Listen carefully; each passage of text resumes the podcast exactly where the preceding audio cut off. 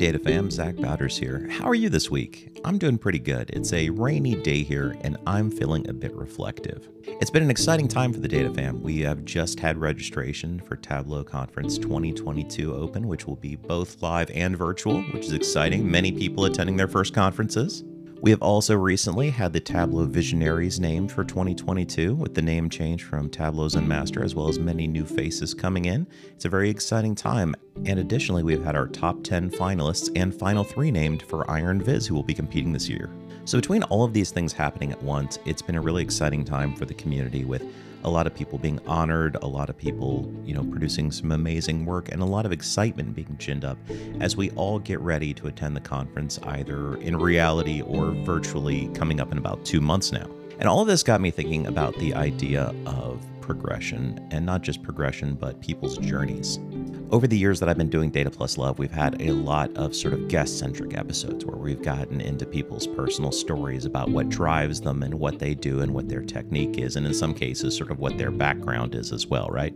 But I think one of the pieces that's missing, and it's something I'm not always intentional about, is the story of people and how they got to where they are. Because oftentimes we see someone's work and we look at it and we're blown away, particularly as we see people be honored as ambassadors or visionaries or what have you.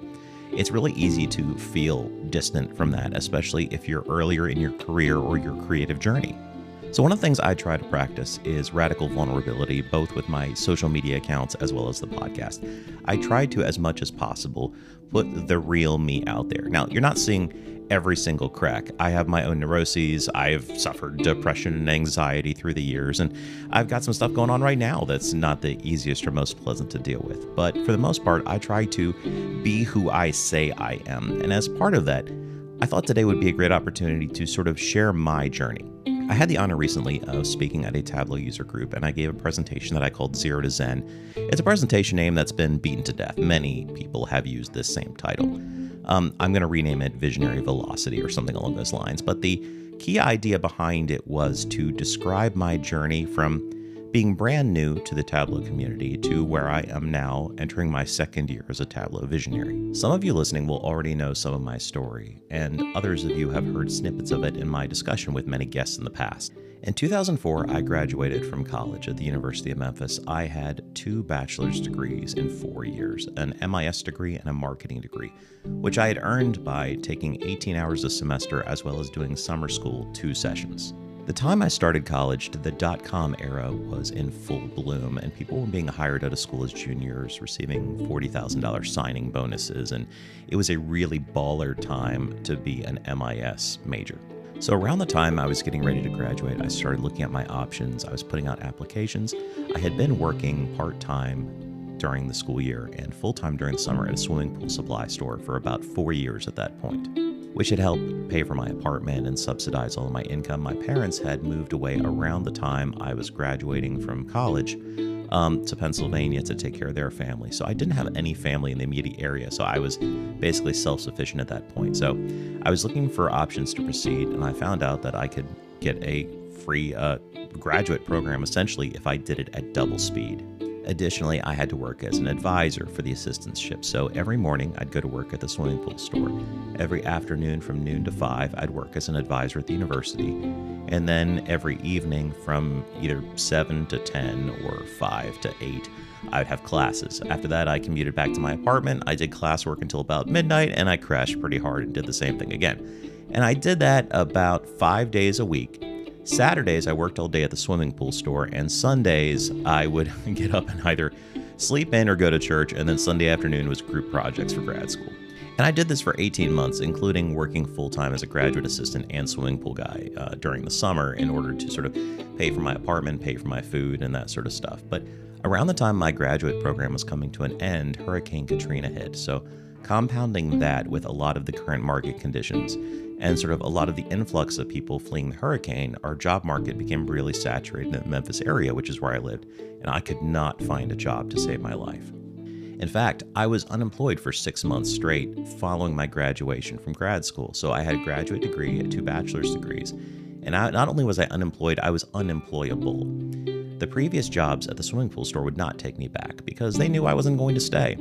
And other jobs were looking for people with a greater level of experience than I had, so I was stuck in a really sticky place. In fact, I burned through all my savings during those six months, became incredibly depressed, gained 20 pounds, applied for food stamps, got denied for food stamps, got applied for food stamps again, ultimately got them, and kind of just bottomed out my life. Because at this point, I had worked really hard and sort of believed, hey, as long as you're hardworking, willing, you're always going to have an opportunity. And that's not necessarily always true. It's something that, you know, your parents can instill in you and that may work out in many cases, but it's not a universal truth. That's why there's social safety nets. So my saving grace came at the hands of a friend's dad who worked at a bank. Um, he was able to get me an assistant loan officer job, which paid about thirty thousand dollars a year. Which, coming from unemployed for six months at thirty thousand uh, seems like a godsend. It's a little bit embarrassing when you have advanced degrees, but I wasn't looking a gift horse in the mouth. So I did that job for about a year, and I didn't like it. I wasn't good at it. I was pretty miserable. I didn't like banking, and my friend's dad and I clashed. And honestly, he's a lot of the reason I thought of this conversation because I found out over the weekend that he had just passed away. He was in his early 70s, and he just suddenly died, and it was a big shock to me. It uh, sort of shook me up a little bit.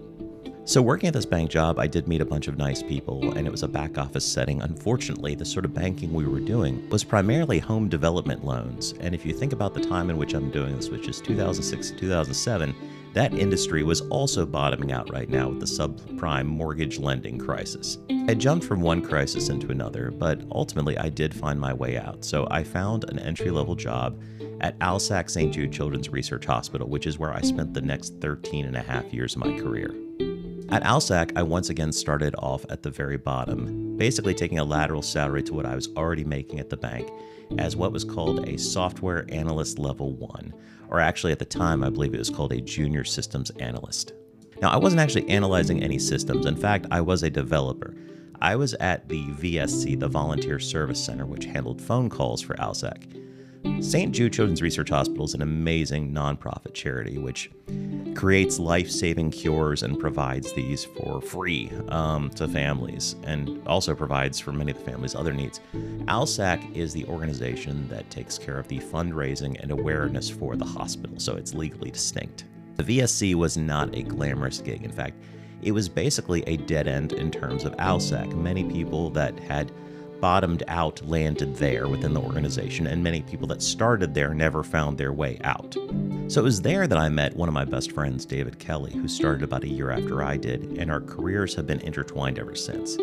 So he and I were both programming at the VSC. We used a software product called Edge, which is archaic.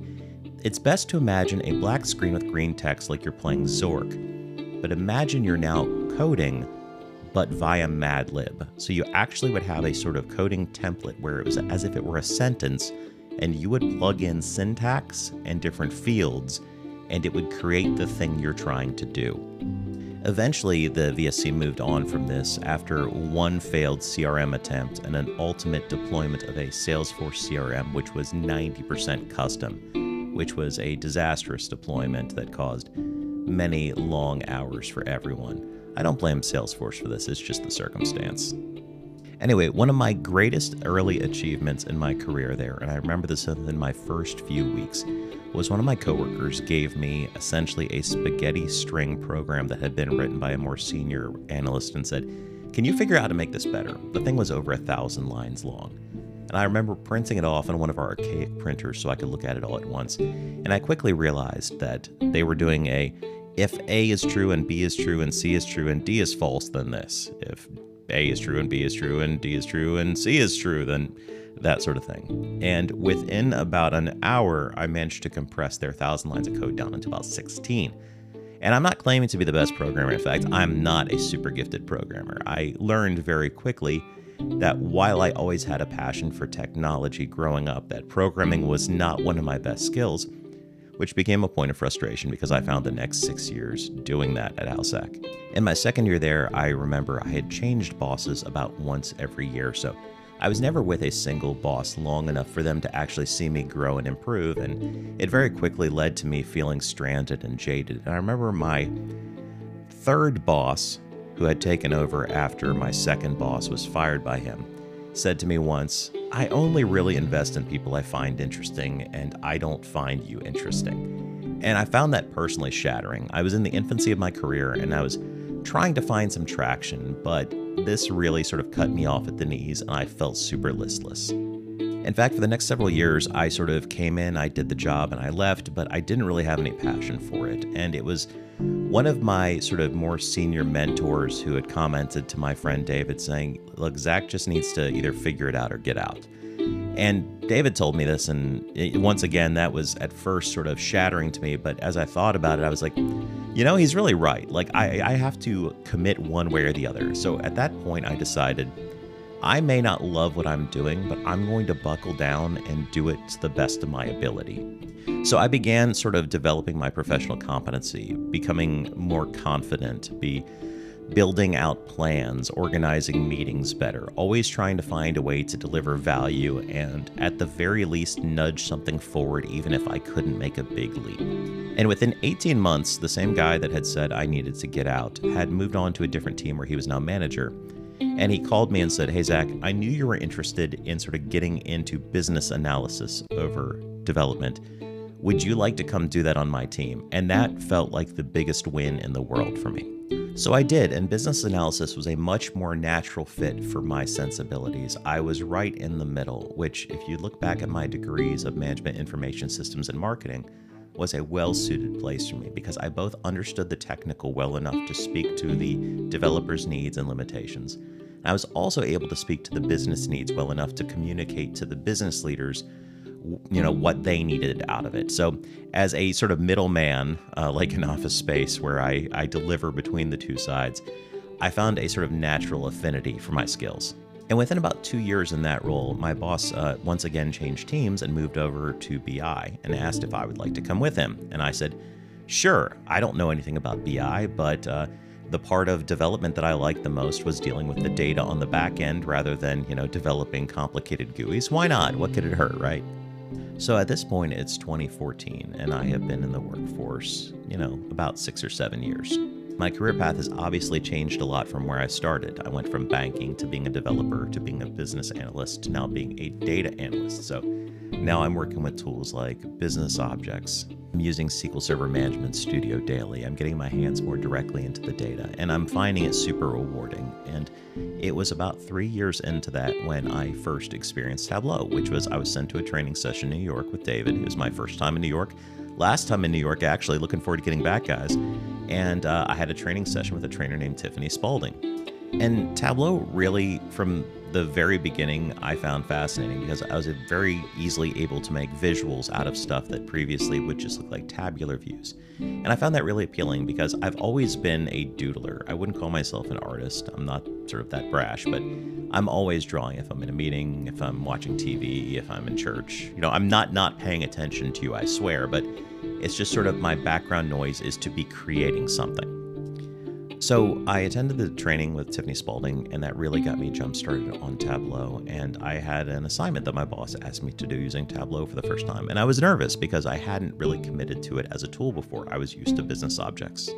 But I went ahead and did it and I started learning. David was about six months ahead of me, so I had a resource sitting right next to me that I could ask the tough questions to and we sort of got invigorated by bouncing ideas back and forth between each other. And it wasn't too long until I published my first public Tableau visualization, which was on M. Night Shyamalan. I actually made it before I even knew there was a public community or some place to put it. I just wanted to sort of use the tool to look at something else than what I normally looked at. And once I started sort of connecting with the public community and creating public work, I found myself more invigorated for the work I was doing at work and Tableau quickly became my primary tool whenever possible, using that rather than business objects. Because I found a greater degree of flexibility with it, I found people responded more to the visuals of it, and I also found it to be more powerful for what, you know, sort of my needs were in terms of personal and professional development. So, for my first several years participating in Tableau publicly within the community, I wasn't really taken off like a rocket. Sometimes you see people come in and they're very fully formed from the beginning. Think of like Autumn Battani or CJ Mayes. Both of them have sort of been skyrocketing, and they're both really young. And in a way, I really uh, envy them in the sense that I wish I had discovered this sooner in my life, um, that I could have been doing it longer at this point, right? So it was in 2019 that I won my first Vizzy Award, which is a community based award given out at the Tableau Conference. It's voted on by members of the community, uh, not bestowed by, by Tableau personally, which Tableau based awards are obviously wonderful and very honoring, but there's something about your peers sort of awarding you something that meant a lot. And it absolutely meant the world to me. So I won the 2019 Vizzy Award for Greatest Growth. And the thing that meant the most to me about it really was that Tiffany Spalding was in attendance at the Vizzy. So my original trainer from a couple years prior was there. And that was a very emotional moment for me because I, I felt sort of I was I was progressing at least in a way that meant something to me, you know? And in the years to come, I got many more sort of public honorariums. I became a Tableau featured author the next year. At that point, I had about 100 public vizzes under my belt. I very quickly became a Tableau ambassador, which was one of my goals all along. It was something I always wanted from the time I first heard about it. I think it was Ann Jackson I saw first, who was a Tableau ambassador, and I just thought, wow, like I want to be like that. Um, and then eventually in 2021, I was awarded a Tableau Zen Master status by Tableau, which is something I never thought I could achieve and something I never sought, and something will never sit quite right with me in terms of, I guess maybe I never uh, wanted to be a member of a club that would actually take me in, you know? Um, but more than anything about receiving the Zen Master Award um, I have a mentor in the Tableau community who is a name that you probably know um, that I had talked to shortly before, and they told me that they had nominated me, and that rather whether I got it or not, they felt like I was ready, and uh, that meant more than anything. There's so something so affirming about having those real connections with other people, and and sort of their belief in you and what that can do for you personally. Unfortunately, at the same time, in my actual career at ALSAC, uh, as my career at ALSAC was coming to a close, um, I was feeling less and less personal momentum. I felt like I'd kind of tapped out within my role as an analyst there. I felt like I was sort of doing the same projects over and over, and also that I was going to be working with the same programs for at least the next 20 years of my career. There was no clear path forward, either in terms of, you know, sort of personal development but also in terms of like, you know, status, salary, and that sort of thing. But honestly, at the end of the day, I felt really unfulfilled in what I was doing. And whenever I tried to find ways to sort of bring more creativity to it, like maybe creating landing pages and that sort of thing to connect dashboards, uh, the value of it wasn't really seen. And additionally, a lot of the development work I was doing on myself with my public work and the podcast weren't really seen as value added. In fact, in many ways, they were considered to be distractions, even though I wasn't doing them while I was at work. Um, so it really became a conflict between these two things. Like, what do I want to do? Do I want to continue down this path of sort of development and doing it my way, or do I want to just like fully commit to sort of what I'm doing at ALSAC? And I felt trapped between a rock and a hard place because I really loved and valued the team I was working with. I'd been working with David for at least 10 years at that point and he was always like my right hand man. Um, but I didn't really see where it was going to go. And it was around that time that I discovered that there were job openings at JLL. So I already had a few colleagues and friends that worked there. And um, I talked with Simon Beaumont, who had also previously come from nonprofit, having worked uh, for the National Institute of Health in the UK. And he was telling me how amazing it is working at JLL and how They've got such a great leadership structure and these really cohesive teams uh, that there's a really intelligent and well thought out plan for personal development with the Alteryx Adventure and Tableau Quest, and how personal development is sort of built in and applauded. And it was all really exciting for me. And that's when I sort of thought, you know what, this this sounds like maybe the next step. So I applied, I did the interview process, I did the you know the projects and everything and i got in and i've been there a year and a half now and i have to say being on the other side is very different right? So having come from a place where i sort of wasn't valued for the extra things i was doing those things are seen as value added things that help me develop and help me get better at doing my job and I feel excited uh, going to work because I know I'm going to be working on different projects with different clients, and I see a path forward um, for the first time in a long time. And it's been a really exciting journey, uh, both in terms of my career, but also sort of in terms of the more public facing side of my career. I now work with a lot of peers who also are from the Tableau and Alteryx communities and are very accomplished and sort of very passionate about what they do. And it's exciting to work with passionate people because you share ideas and everyone gets better together. And there's this real growing opportunity. And it's not a contest. So when you see people like from within your organization get to go to Iron Viz or people get a uh, Tableau visionary status or something, there's not like an internal rivalry around it. Everyone is celebratory and everyone is excited by each other's accomplishments. And it sort of a rising tide lifts all boats. And it's it's one of the things that I've always uh, enjoyed about the Tableau community, sort of at a bigger level. I think it was Adam Mico uh, I was talking with one day who said the really nice thing about it is that there's not a hierarchy. You know, we, we see people get different awards and statuses and stuff, but no one acts like they're better than, and no one is too good to talk to or help someone else out. Like, that's why it works so well, because it's really not a zero sum game. Like, someone else's success doesn't diminish your success.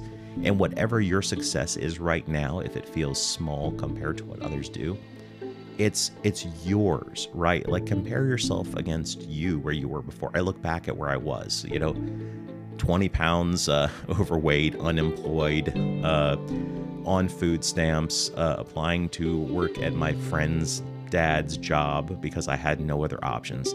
I look at myself now where i'm in a career where i feel really fulfilled and i'm sort of you know reaping the benefits of it both sort of mentally and emotionally but also sort of within my community.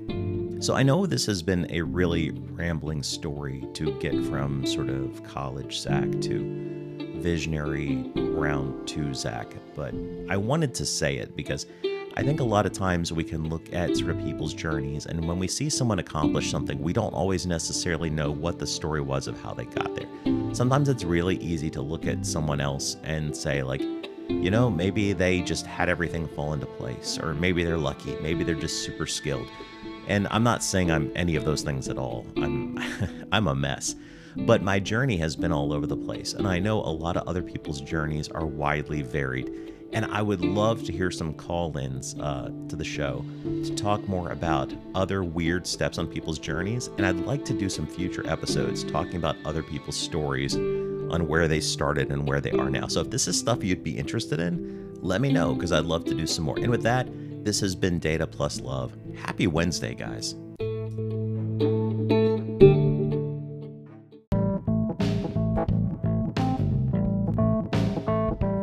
Hey, thanks for sticking around to the end. I really appreciate you listening to the Data Plus Love podcast. If you'd like to see more about what we're up to with the show, go to anchor.fm slash data plus love. Just spell it out, not a literal plus sign. Here you'll be able to see our library of episodes as well as interact with them either through polls or comments or leave a voicemail message that I'll put on an episode. You can interact with me personally by joining me on Twitter. I'm at Zach Bowders, not hard to hunt down. And if you like what you're hearing, consider leaving a tip for us or signing up for a small monthly donation at our ko-fi.com slash data plus love. Buying a cup of coffee for the show is just $3, and you can get more if you choose, or sign up to give that $3 or more monthly. Either way, I really appreciate it. Lastly, if you'd like to see more of my public data viz work, check me out on Tableau Public. So go to public.tableau.com and search for Zach Bowders. I'm the only one. You won't have trouble finding me. I promise. So thanks again for hanging on to the end of the show. I really appreciate all of your listens. And until next time, this has been Zach Bowders for the Data Plus Love Network.